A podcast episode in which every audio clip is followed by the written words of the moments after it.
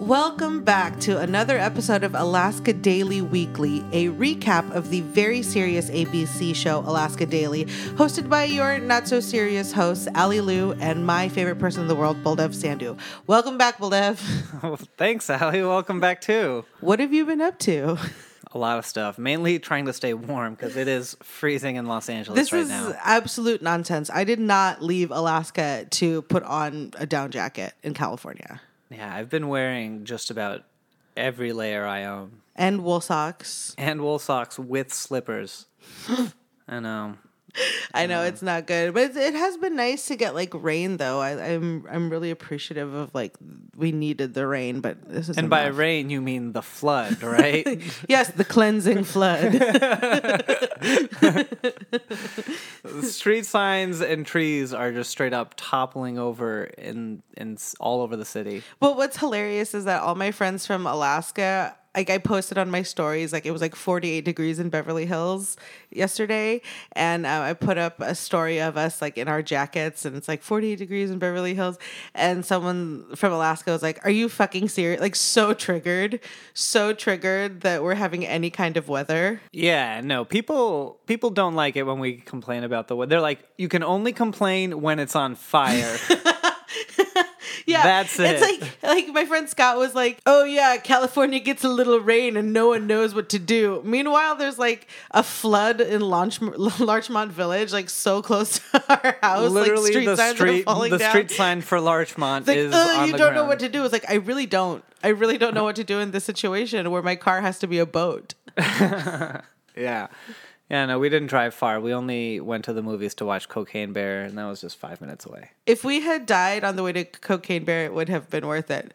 Death by an honorable hand, I think. It's been a hot minute since we've been here. Um, it's been a hot minute since Alaska Daily has been on the air, so I don't feel bad. The show took a break midway. No, not even midway. Like towards the end. Yeah, after like six episodes, they took a break. And They took a long ass break. we took a break too. yeah, we, we took a break to get our shit together. We had a lot go on. I mean, like we're back to like what November. we went to my cousin's wedding. My cousin Justin got married in Phoenix. Yep, we took a road trip from LA to Phoenix, got there, and then had just like five days of nonstop Indian wedding activity. It was intense. Ali, this was your first Indian wedding. It really was my big fat Indian wedding. I was very excited, uh, and then I was very tired. It's a lot. It's there's a lot of events. Like each day, there's multiple events. It's crazy. And then there's like, and then we all go to this person's house, and then we all go to this house, and it's just it can be a lot. Look, here's the thing award season got nothing on an Indian wedding. I did multiple wardrobe changes. Shout out to your mom, Jyoti, for being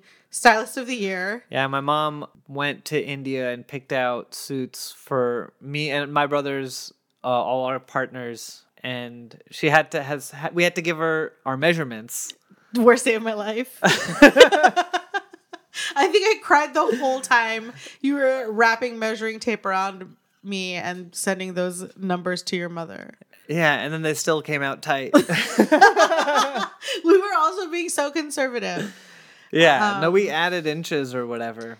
I Maybe we didn't do it in the metric system. That might have been what it was. I honestly needed to get a new phone afterwards. Like I no evidence of those numbers. But I it felt I felt good knowing everyone else had to give their measurements too. So. Yeah, it was fun. It was fun. Uh, yeah, like I said, it was my cousin Justin. It's uh, my mom's brother, her, his kids. Her twin brother. Her twin brother. My mom has a twin brother. He lives in Phoenix, and his oldest son, Justin, got married. So congratulations to Justin and Syra, uh, the newlyweds. that was crazy fun. It was super fun, beautiful wedding. Um, And I love hanging out with your brothers and Alicia and Aditi. it's always fun when you're with your family and everyone's getting along. I was bummed that I didn't get any Thanksgiving until Sunday when we drove. Uh, we went completely out of the way. We went like two hours out of the way to Tucson. Thank you, by the way, um, to go see my best friend Jessica, and she had Thanksgiving leftovers, for us. Yeah, we had some. We had some. You were very happy about it. Yeah, Jess is the best. Yeah, so that that was that trip. We drove to and from Phoenix. It was cool. Uh, we came back Came back on the Sunday. on the Sunday, and then we just kind of had to catch up with work. And then we're, Ali and I also produced uh, an independent one-off comedy show here in LA. Uh, so that kind of like took up a lot of attention and focus during the week, but it was super fun. Like it was a packed house. and dude, you hadn't done stand up in so long and you destroyed. oh, thank you, baby. That's nice. It was it was a fun crowd. It was a standing room only show, which I w- was really worried about at first because you know how people love to bitch. yeah, people love to bitch about anything that immediately becomes a little inconvenient, and uh, and not getting to sit can be a bit of an inconvenience. But it was it was like the show had like a super fun party vibe. There's like a lot of music too, so people were people were happy to stand. I think. Yeah, I was excited about that. And then um, the next day, I got to be one of Drew Landry's openers. Uh, he was filming his little special, and he invited me and some really wonderful female identifying comics to open for him. Um, and that was just like such a fun night. That made me that made me excited for stand up again. Like I watched you on Saturday, and then I got to you know do well on Sunday and watch him do his work. And I'm excited for everyone to see that. Special. by the way, did so well on both these shows too. Destroyed both nights uh, on the Saturday show we produced and the Sunday show she did with Drew. Like, just destroyed audiences both nights. It was fun to watch you do well. And th- that show with Drew, I think you had one of the best sets you've had in like a long time. Oh, that was thanks, super fun. man. Yeah, that was fun. It, Yeah. again, it made me really excited. It made me excited to see you. Like, I think we very rarely get to like see each other do well. like, we're usually just fighting for our life up there. We're you just usually watching each other eat shit. hey, I don't eat shit. That's true. You're just watching me eat shit. Sometimes I don't do well, but I don't think I eat shit. In the middle of all that, uh, Ali somehow Well, okay. came I- down with a vid. I got the vid. I got the vid in December of 2022, and that is so embarrassing. It's there's something like extra cringe about getting COVID this late. It's like me being like, "Hey, have you heard this new artist called Taylor Swift?" and everyone's like, "Um, we've been knowing." It's bad. Yeah, It's but, so but you're feeling better now, right? I'm feeling better. Um, that was terrible. We got through the Hunger Games, We'd been watching the Hunger Games, which you'd never seen I'd never before. seen. I'd never seen, and I liked it. I liked it a lot. Anyway, I showed you that beautiful body of work. And what how did you repay me? I look. This wasn't meant to be an equal level of sharing of movies. I will say that going into this exchange. Uh, and the only look, A- Ali likes fucked up movies. Ali likes fucked up movies more than I like fucked up movies, and I only really like watching fucked up movies when I watch them with Ali. Like they make me uncomfortable, they make me squirm, they make me nauseous, they stick with me, and just make me feel generally unwell about the state of things. But see, I am one of those horrible TV and movie talkers where but in this case it helps you because we can talk about Talk your anxiety out right while you watch. in real time. So for one of my jobs, I work like a company that does like top ten style videos about like pop culture and stuff. And one that I did recently was on like ten sex scene, like iconic sex scenes in movies. And this movie Antichrist came up, which is by Lars von Trier. And I haven't seen any of his other work. I just know that he is a very controversial filmmaker. And I know that Antichrist was like a really fucked up movie because I remember that came out when I was like a freshman in college, and like we talked about it a little bit but I don't remember what we talked about. I just remember it was really fucked up, and it came up in, at work, and so I was like, "Ali, you like fucked up movies? Let's watch this one." It was released everywhere but America. Yeah, you can't see basically. this movie It was like America. a European release. We had to rent it on YouTube. Okay, so spoilers, real quick. I mean, I know we talk about this TV show that maybe we're spoiling too sometimes if you don't watch it, and we probably spoiled other movies, but this one we're gonna spoil a lot of it, and there's some really fucked up stuff. So just heads up. Okay, look, mom, turn it off now. turn it off now. but, uh, Anyone related to Baldev, because there's going to be uh, some graphic descriptions of this movie. Because I am processing what I saw. If someone shows you a Lars von Trier movie, they hate you. I was like, Baldev, do you want to break up? You, is this your way of ending things with me? Because I hated this movie so much. I went into this being like, okay, this is like an artsy Euro uh, piece of horror erotica or whatever it is, thinking like, oh, there's an allegory for grief. No, it is just a man who hates women. he he made these movies. This was like a part of a trilogy he made from when he was like clinically depressed, like he was depressed and like hospitalized and all that.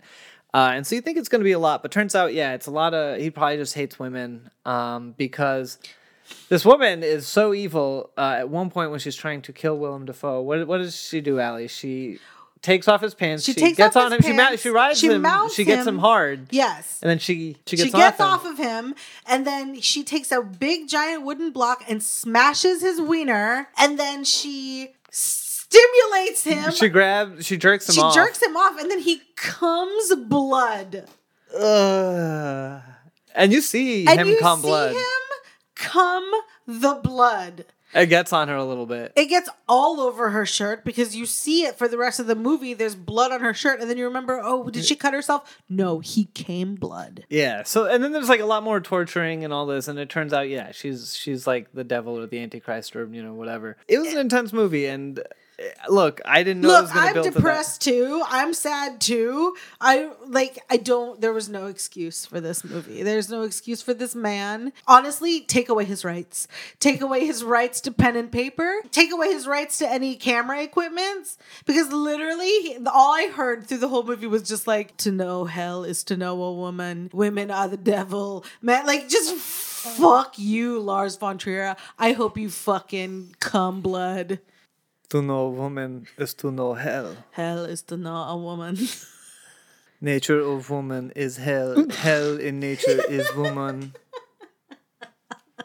Uh, I can't believe that it's already March. We're gonna be leaving for Alaska in yeah, like a month. Yeah, we have Willie and Monet's wedding. Um, sorry, you're not invited. And then Yeah, most of you not invited. not invited. Very exclusive. Pretty exclusive affair. Um, and then literally the day after Monet and Willie's wedding, sorry, not invited, um, we hop on a plane and we go to Alaska and we're there all month to do the De Guzman girls' birthdays, uh, the cluster birthdays is what I'm going to call it. Yeah, it's All you, us- your twin sisters, and your mom's birthdays. Like that's Yeah, my mom's 60th is coming up, and then the twins, and then we have Danny's baby shower, and then my birthday, and then we dip. And then we see Monet and Willie again at Goose. So, Yeah, again, you're not invited. Sorry. we're bookending uh, the month of. April with our friends Willie and Monet, who You'll never meet because they're very exclusive. this is a very exclusive group. You got to know someone. We are going to miss the Alaska Before You Die Festival. I really wanted to mention the Alaska Before You Die Festival. That's coming up in April. If you are in Anchorage um, and you just want like an entire week of nonstop quality comedy, please check out whatever the Alaska Before You Die Festival has going on. I think they are probably the most fun comedy festival on the circuit right now. Like imagine you're like a fucking comic and you get to just be in Alaska and experience. It's like being taken care of for like a whole week. Not just that, but those shows are like really good. Like packed houses for every single show, like engaging audiences and like yeah, when else when else and how else are you going to get to Alaska in most cases? I mean for for me, I've because Ali lives there, I, I've been to I've been so many times, but like most people Not too many other comedians. yeah, not not too many comedians or Or people. or just people, in yeah. general, you know, have never been to Alaska and might not ever make it. So this is like a great, you know, way to get yourself there. Well, we did the first, the very first fest in 2019, which was such an incredible experience. I'd never done stand up in my hometown before then, and it was just incredible. Uh, Cass Smiley, who takes care of everyone just really does a good job like showing everyone around the country what Alaska is about like Alaskan hospitality. I mean, you've experienced the way com- Alaska comics have treated you like They're very kind and like welcoming and like they're just like so glad you're there. Everyone's just glad you're there. It's super fun. And honestly, like look when you look at other festivals too, like, you know, around America, a lot of them don't give you as many accommodations as this festival does. Yeah, I'm really sad to miss it. We're literally going to get there the day after um, the festival. So, yeah, again, if you're in Anchorage uh, in April, please check out the Alaska Before You Die Comedy Festival. It is a good time. And then we're back in Alaska in July. Yeah, true. Your sister is expecting. My sister is expecting. I'm so excited. She's having a girl. Thank God. I literally Googled, how am I going to love this thing if it's a boy? Yeah, what a promising future he would have had. I You would have been his favorite aunt for sure. Good thing you live in LA. I would have figured it out, okay? I grew up with boys. I grew up with 12. You know this. I grew up with 12 boys. And I kind of don't want to deal with boys. Now I'm like, haha. now you're to do what I want to do. Yeah, well, good thing. I guess good thing it worked out. I know. I'm so excited. She's having a baby girl in July. And you love to be in Alaska in July. That's we've decided, right? Yeah, Oh, that's that is- summertime is the winter. That is for sure the time for me to be in Alaska. I cannot. I think. I think we talk about it on every episode. Just- every episode has just been like a rundown of how you just cannot hang in Alaska unless it's summertime. Look, I told you I'm wearing every layer I have right now, and it's like what 45 degrees here. Like, I was doing I did my first commercial shoot this past week and thank you. Um, and it was hailing and snowing in San Dimas where we were shooting. That was wild.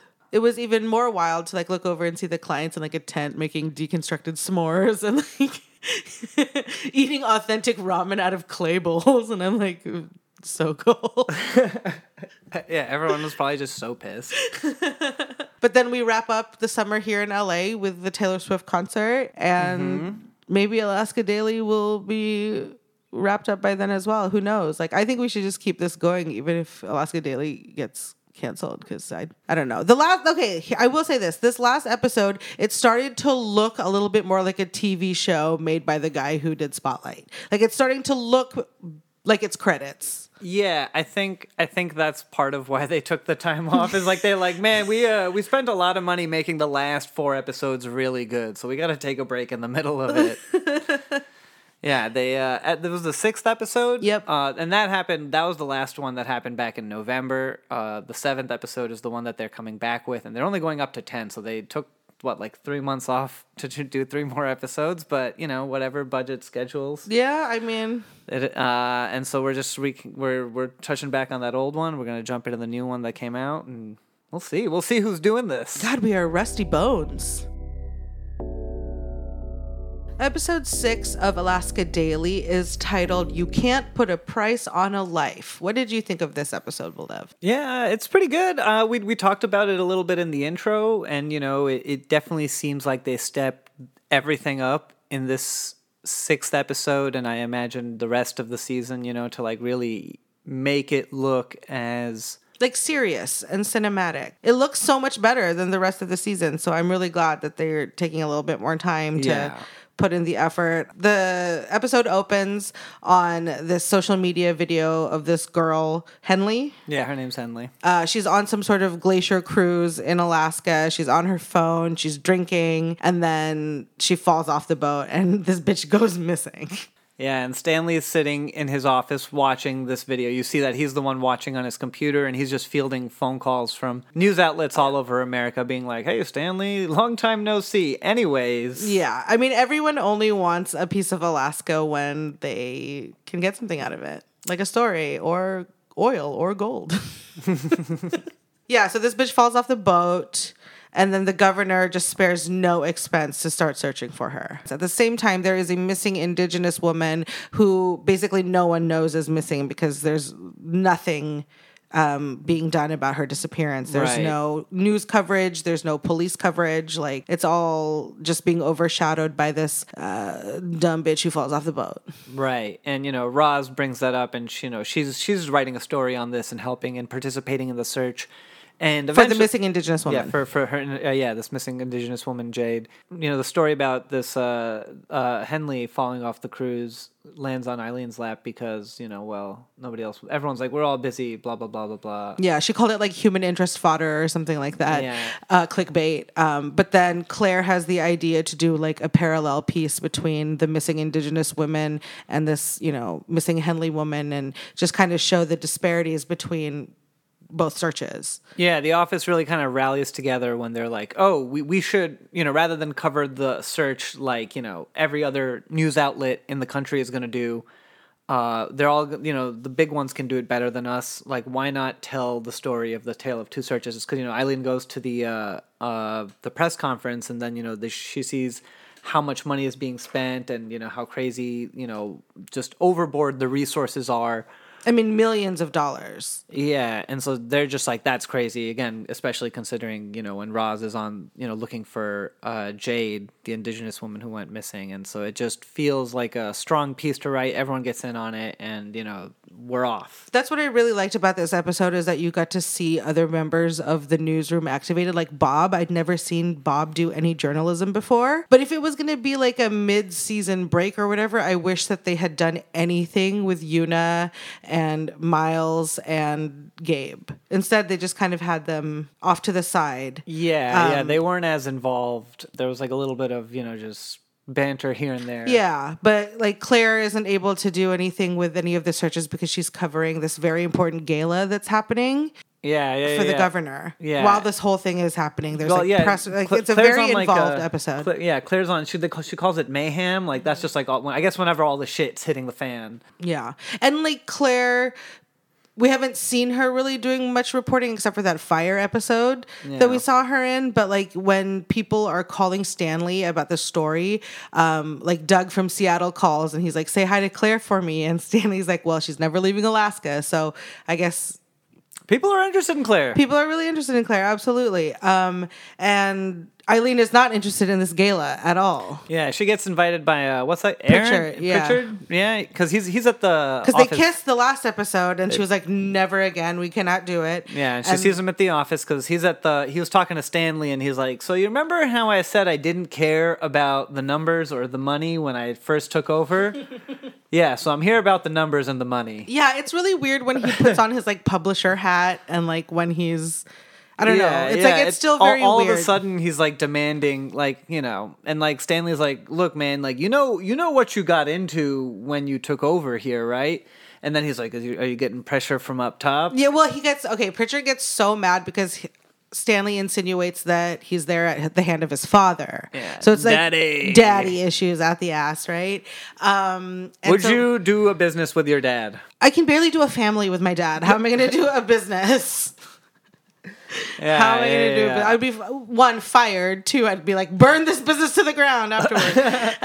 yeah, yeah, it's tricky working. With, I used to work you for my used to dad. work for your dad, right? yeah, yeah, yeah. It was, it was intense. Not only did I work for my dad, this was at a factory. Uh, so that was, you're, it's like a hat on a hat, you know. At that point, like you know, It's just so funny because like I know that you grew up doing this work and like that's your family's business, but I just like never see Indian people in factories.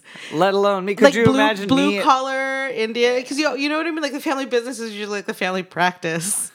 Right. Yeah. No. My dad has a wire and cable manufacturing company. It's called WireTech. I Uh, like Wiretech. I like going there. I like to look at all the spools. Yeah. There's a cool look. It's cool. It's cool if you're not working there. That's for sure. It's like you know all these machines and stuff, and it's a lot going on. And my dad's been running it since the '90s. Um, Well, at least he paid you. Yeah, no, he paid me. He paid me good. Like, and he always offers like you know, like I I worked there. Mm, I think two summers uh, home from college, the freshman year, sophomore year. I think those I did that, and then yeah, because junior year I had an internship in the city and I didn't come home. I was like, I can't do another year at Wiretech, and it's like it's like hot as shit, and you're in a factory, dude. Like all the machines are on. It's so hot. And you're like allergic to all the oils and stuff. Yeah, yeah. I'm just like getting all rashy. all these oils, Blue metallic collar oils. gives you a rash. Yeah, yeah, yeah. I, I got. I need the white collar. It's better for my skin. but yeah, it was it was cool, and uh, yeah, but uh, I I don't know if I could run that place with him. I could like me me and my dad used to scream at each other like it was nuts. When can you scream at your employee? Well, he used to scream. To be fair, he screamed at all his employees. But I feel like at a factory, screaming is yeah, kind of the norm. Yeah, screaming is the norm, and sometimes it saves lives. Yeah. and sometimes like someone fucks up real bad, and you just have to scream, and you can only fuck up that bad in a in a factory, you know, where something is destroyed. See, it's crazy because I, I only have good memories at Wiretech. Every time I go to Wiretech, your dad gives us pizza and, That's true. There's always pizza every time we go. mini bottles of wine. So I think it's a great place to work. Yeah, Just like when we visited the store, I got like free ice cream. I'm like, this is awesome.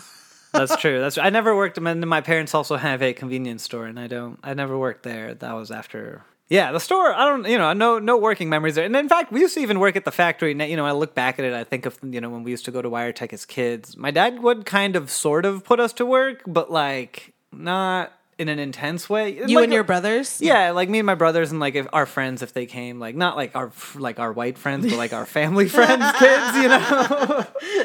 No way my dad could put like my friend James to work.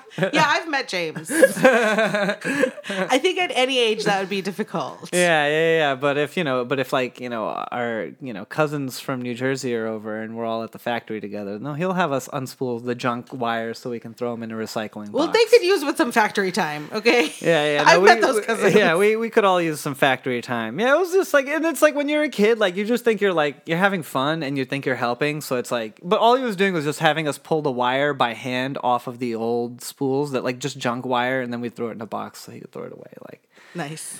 it's not, you know, it's actually no, he'd get money for it. So we thought we were like, yeah, we made him like six dollars today. Like that's sick. It's like elevated recycling. Yeah. That's cute. Yeah, I, Michael Liu is my dad is an engineer, so I couldn't. He doesn't have a business. He just works for the government. But I did have to go to take your daughter to work day with him, and that was What was just that like? I just like read a book and He's just. Did he try to show you what he did? Or? no, it's like okay, where he worked before.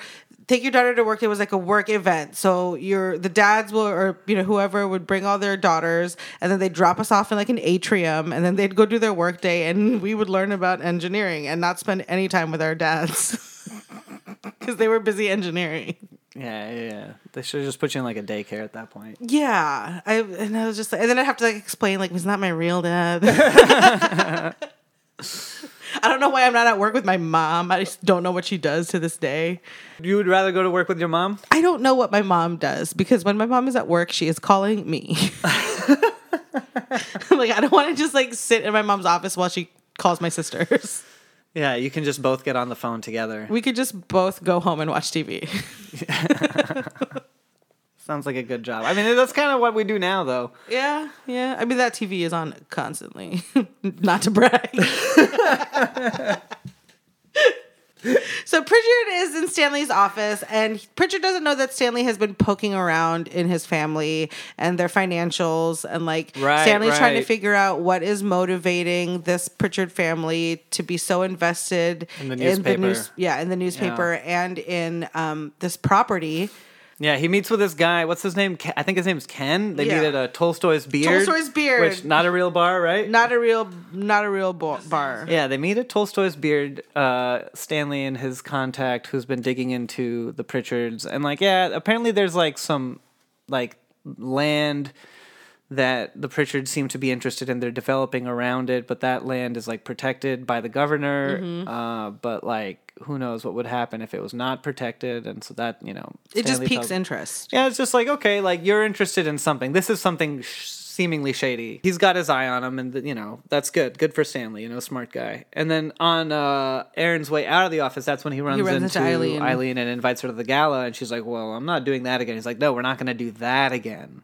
I might try, but yeah, but He just wanted an he just- excuse to get her all gussied up. yeah, yeah. He just wanted to take her out. He's like, Uh, I'm tall. I'll put on a tux. yeah, Like, and she and she's like, "No, galas aren't my thing. Whatever."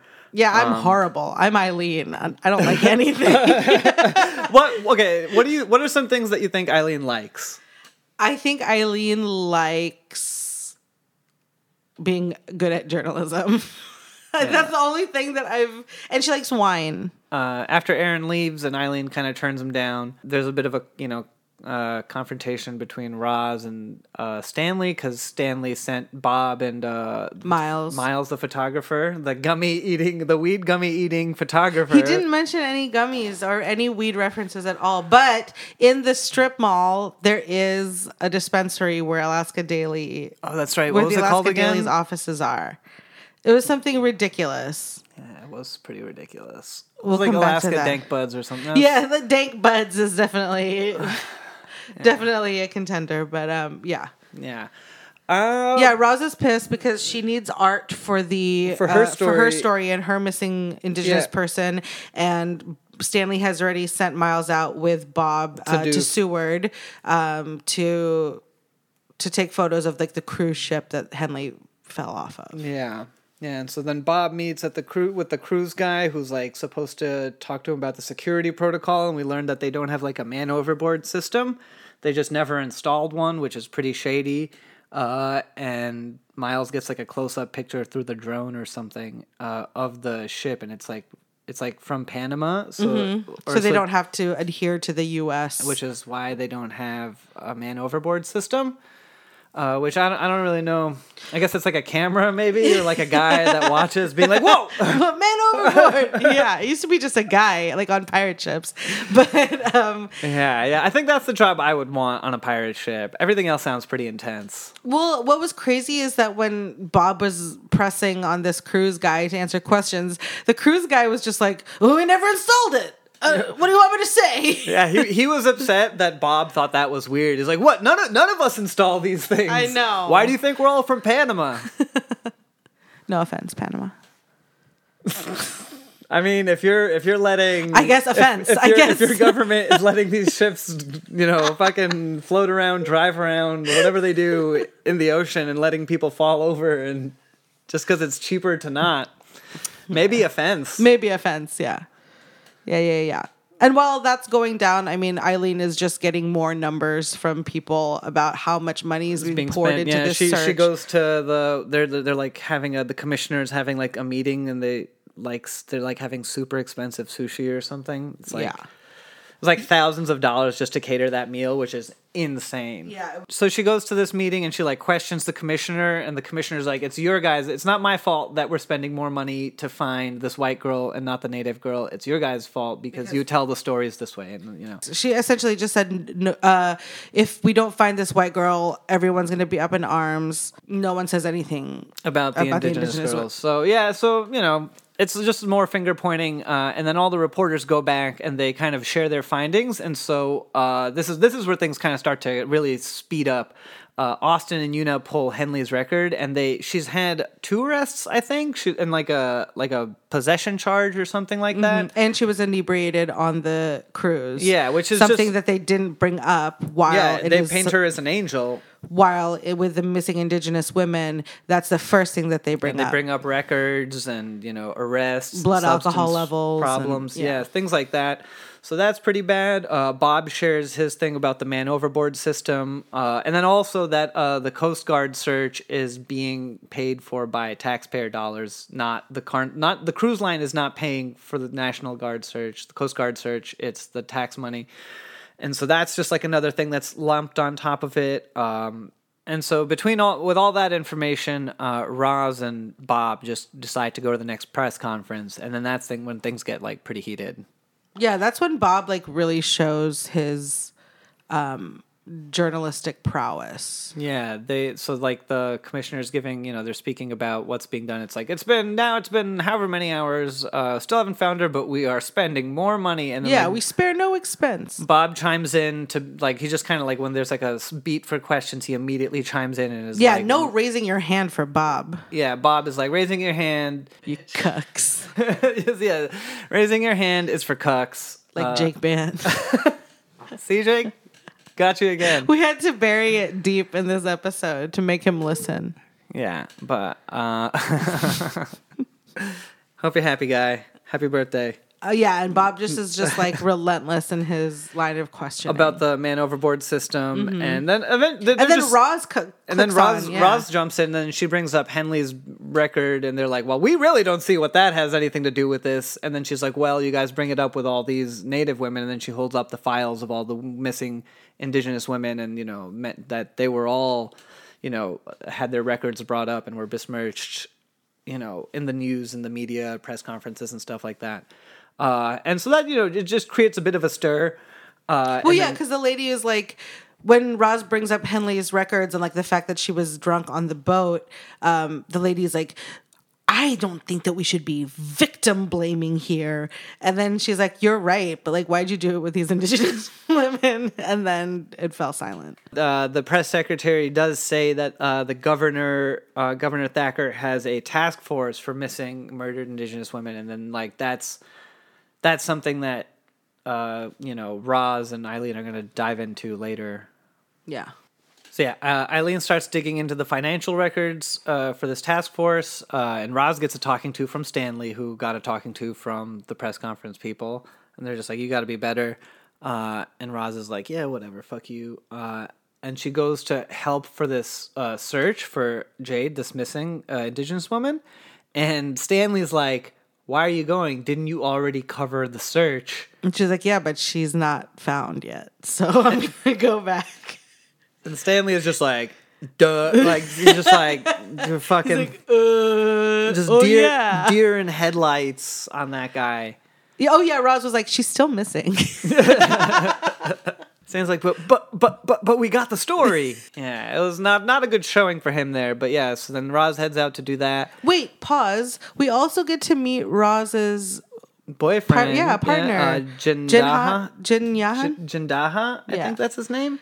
He's um He's like a photographer slash graphic designer or web developer or something like that. no, he's like a statistics person. well, no, because he, he he's doing web design for like uh to use this Roz's statistics to like Right. make it into like a media like presentation. right. He's like he like we when we meet him, he like has just gotten like this huge PhD thing. Yeah, Like grant or something. And um so she takes him out and yeah, he's kind of he's he seems nice. Yeah, I like him. You like him? I like him. It's nice to think of Roz like having a life. Yeah. Like it's something that Eileen doesn't have. You know what I mean? Like Roz has this partner who she can be like, come take photos for me, please. Yeah, yeah. He well, he offers. He he. She doesn't even have to ask. Right, Like, he right. knows that like she's stressed out and like she doesn't have the resources, and he just kind of steps in. Imagine if Roz's boyfriend was a piece of shit. That would be tragic. no, Claire's husband is a piece of shit. Um, well, no, because it's like we've seen Roz, like glimpses of Roz's life. Like on that day off episode, she's has a basketball league that she Yeah, has. You know what I mean? Like she is in. The She leads know. a pretty fulfilling life, Like she's know. on boots on the ground on this search for Jade. yeah, yeah. So it was really nice to see that she has like a partner that supports her. Eileen Eileen starts digging into these records. Uh, she brings the she, you know uh, tax records of this task force to that bartender. That's the accountant that she yeah, knows, right? in episode one, we established that the bartender at Tolstoy's Beard was a former accountant. yeah.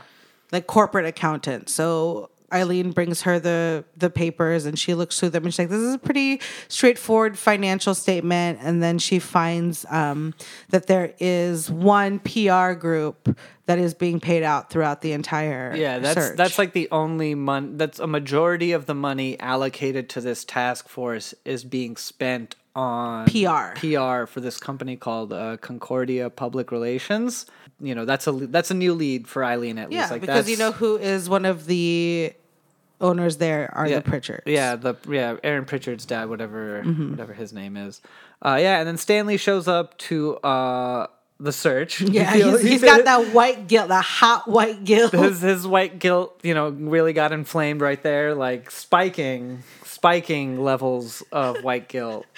Um, and he just showed up ready to save the world. And then it was nice because he then offered like money. You know, he's like, I'm gonna try and get money for. right? Yeah, because Jindaha was talking about like doing a more like instead of just having like a yeah. chart with you know numbers and statistics of what's happening, like you know different kinds of like you know just multimedia. I say that like I know what I fucking mean. just like different, more visual representations of data that you can do now on the internet. Yeah, it would just be more impactful. I mean, who doesn't love an infographic? I know that I retain a lot more information that way uh, rather than reading facts and like Yeah, yeah, yeah, for sure. And it's just something to like up, you know, anything to give Roz and this work a leg up. You know, Yeah, so unfortunately, it involves bells and whistles, but at least Stanley recognizes that he can be helpful in this Yeah, situation. he's like, I'll get you some money for that, which is which is great. Um, Stanley is like the ideal boss. To Yeah. be fair, yeah, well, I think I think your boss Dale is maybe the ideal boss. yeah, he really is. Oh, I love Dale. Dale Weinstein. I mean- you a real one. yeah, I love you, Dale. okay, I don't even work. you're just him. trying to get left the company. yeah. I for sure I'm trying to get Dale to leave it to me, leave RTVA to me. I don't know what I would do with it. Yeah, you've got zero marketing experience. I don't have any marketing experience. I have 0 They're like, what's this on your resume? You unspooled wire and then dumped it in the trash. and then nothing for thirty years. Oh my god. You're you're hired. You're hired. So then this is when Eileen uh, decides that she is Gonna going go to the gala. go to this gala. So that because the governor is gonna be at the gala, the gala and gala or gala? gala, I think, because that's how they said it on the show. Yeah. Anyway, I don't know. you you tell us. Here's the is thing, it I- gala or gala? I've never been to a gala, so I, I really don't You've never know. been to a gala? Yeah, no. Or a But you- gala? no, no, neither. How about you? You well, you said you you I used have. to sing at these. So when we when we this gala that we're gonna see that Eileen goes to when she gets all dressed up and nice, she shows up and there's a band playing in the balcony. What are they, what are they called? Yes, Stephen. Um, he is a really, really wonderful performer that I got to work with and sing with. Um, and he had a little cameo. They had the gala at Gala. Oh my God, now I don't know. Um, at the Anchorage Museum, which is where we had our prom. Uh huh. And What's, where- what was a good prom memory from that night? Well, honestly, uh, it wasn't even my prom. It was my boyfriend at the time's prom, and he was so. This is like my favorite part because he was being an asshole to me the whole night. Um, we are leaving, and he's like having like a really like. I'm the guy moment, you know? Post prom, lights a cigar that his dad gave him, backs up his truck, revs it, and then backs into a pole. Were you in the car with him? Yes. Oh, did you get hurt? No, I was just like trying really hard not to laugh because he was being such an asshole all night. Um, He got what he got coming. he deserves everything terrible that's ever. Yeah. Okay. Okay. but the museum is a really wonderful um, event space. and so, did you ever sing at events at the museum? I did, yes. Um, the Alaska Children's Choir that I was part of, the uh, would do concerts at the museum all the time. Um, I would sing at events, like private events, weddings, things like that. Nice. Yeah, it was really fun. And it's like a, I'll take you. I'll take you when we go either in April or July. It's a really beautiful building. Sick. So she goes to the gala with Aaron Pritchard, who's looking delicious and tall. You think he looks tux. handsome? Yeah, I just like. L- He's really tall. Claire is covering the gala, and she sees Eileen and Pritchard being a little too familiar. Yeah, and she side eyes, and Yeah, that's and- going to come back later. Yeah, yeah, yeah. Since she was covering it, she's there, and then uh, they run into pilot poet Jamie, my guy. Twist. Ugh. So you you think you think Pritchard is handsome? You thought he was looking handsome? handsome and tall. I thought Jamie was looking pretty handsome and Jamie was scruffy. looking like I'm not into him. I'm not into him. I'm not into his vibe. I'm not into his bad poem because he's like there Yeah, he to win an award. he won an award and for then one of his Pritchard is like, "Oh, my dad paid for that award." it Yeah. was like a real like. It was like two two really condescending moments. One was like, "Oh, you're winning that award. My dad is paying for it." And then the other one, it's like, "You're a pilot. Oh, what do you fly?" And then he says what plane he flies. And he's like, "Oh, those are so much fun. I used to have one when I was a kid or whatever." It's like, and then Jamie's like, "Yep, my I still have mine." it's like, yikes. yeah, and then Jamie goes and reads this bad poem. I just is poetry just bad? I don't know. I mean, like, do you like Shakespeare? Yeah, but that's different. That's It's- different It's because different now it's Shakespeare. And okay, what if I wrote a poem? about what? I could write it about this Vicks VapoRub that's on uh, the desk right in front of me. Do it. Oh, I need time. I'd need to You're go no, off. you're I'd, no I'd, poet. I'd need to go off You're to the neither hills. a poet nor a pilot. I would need to go off to the mountains and commune with nature. Get in touch with my poetic spirit. That I am a poet. Okay, so you're gonna jerk off in the woods. Cool, cool, cool. Yeah, I'm Getting gonna- in touch with yourself in the on, woods. on like on a on the top of a mountain off Yeah. like the side of a rock. oh, baby, you have not gotten your Big Bear Mansion fix. No, no, uh, no. For the last, I've gotten my Big Bear Mansion fix every year for the last three, no, two, couple, two, three years now, and uh, And a Big Bear Mountain fix Mansion is, cabin. Mansion cabin is exactly what it is. Baldev likes to be in Big Bear, but only if we stay in mansion cabins because we have friends who can afford mansion cabins, and we. So well, sometimes we pitch in, sometimes we pitch in on the mansion cabin, our our fair share. It's like cabin, it's like rusticy, you know, but there's like hot tubs and like game rooms And, and, like, pool tables theater. and movie screening rooms and you know, huge kitchen, like big TV, like yeah, when you're out commuting in nature, you need a big TV and a hot tub. yeah. What kind of fucking poetry is gonna come out of that asshole's mouth?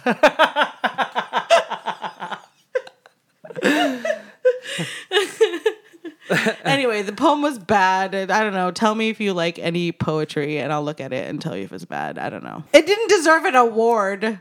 Yeah, he did. Yeah, that. I, yeah, I don't know if that poem was very good, uh, but he did win an award for it. He read it, and Eileen, Eileen was sitting there. Well, actually, and before before she went to go watch him, she got in trouble with Aaron because she did put his. They went to go meet his dad, and she put his dad on the spot About owning that PR firm that's getting all this money funneled from the governor. for the missing murdered task indigenous force, women yeah. task force, and so and he like immediately put him on the spot, and well, and she was like, "Are you aware this is how your family made their money?" Yeah. And well, well, so she so she puts him on the spot, and he's just like, "Oh, I, I have a lot of companies that do a lot of stuff. I I don't really know. You can talk to my assistant." I'd be happy to put you in touch with our communications department, which is like such a fucking. and then walks out. off, and then yeah, and then she turns to Aaron, and she's like, "Yeah, so that's how your family makes its money." And it's just He's like, give me a heads up next time you want to throw my old man under the bus. And it's like, I can't figure out his dynamic. Does he hate his dad or does he love his dad? I think he's like a scared little bitch boy that wants to make daddy happy, but he also wants to make him happy by doing his own thing different than him, which but is he, the newspaper. But, is, but but he also, I think, knows that his dad does shady things, and he looks the other way. but he just is like, ah, I'm not doing. it's shady my, what do you want me to do? It's my It's old my- man. Yeah, I think it's like that. But here, okay, but here's the thing. Okay, so back to Pilot Poet real quick. I think Eileen gets a little tingle because he's like a writer.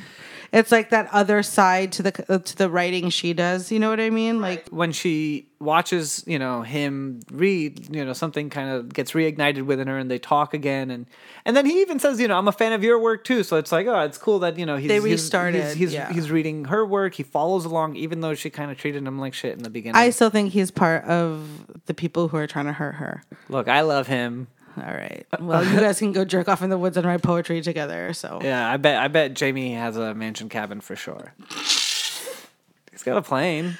You, You- you- you I don't have wouldn't. a- I wouldn't even be able to guess if Jamie had a mansion cabin based on how he dresses at this gala. I mean, look, he his regular place is that cabin when they bang in that first episode. First episode, second, whatever. Oh whenever yeah, he drives her to. Girdwood. It's the first episode. He, drives her to Girdwood. Yeah. yeah. So you love. Girdwood. Yeah, I love Girdwood. He's got a cabin, so like I imagine like that cabin is good. It's a starting point, uh, and then like maybe we can kind of work our way up. Like I'm sure he knows people with bigger cabins. Somebody get this guy a cabin. He's yeah. So then, uh, while, you know they're reconnecting, Eileen spots the governor, and she's like, "All right, I gotta go. We're good, uh, and I want to see you again, but I gotta go right now." And so then she tracks down the Beelines for governor. the governor. Yeah, and then uh, she talks to him about uh, the money, the like the disparity in the money for Mm-hmm. the different searches. And, and you know he he's also upset that he's being blindsided at this gala. Uh, Eileen? two for two for two with pissing people off at this gala. like t- pissing powerful people off at this gala, and her, she looks fine. You think she looks just fine? Mm. She looks, oh, I think she looked good. Yeah, I mean she's Hilary Swank. She's like Hilary Swank in a dress, so it looks good. But I don't know. Do you think Claire looked good at the gala? Claire Claire's look is getting better. I think they're figuring out how to style her. She's such a pretty woman. Like she's got great energy. Like thank God they're figuring out her look. Yeah. So uh, the governor, Governor Thacker's like, look, like, how dare you fucking blindside me like this? This is such a nuanced topic. Like, I, you know, and also like I have this task force set up, and she's like, funny thing you mentioned of that. Look how much money you spend on just only this campaign. And he's like, you know what? I don't need this. I wish I could just do that whenever I'm like fed up. You know what? I don't need this and like leave. You can. You can just tweet at people. Like when Donald Trump was the president, I tweeted at him like every day, fuck you.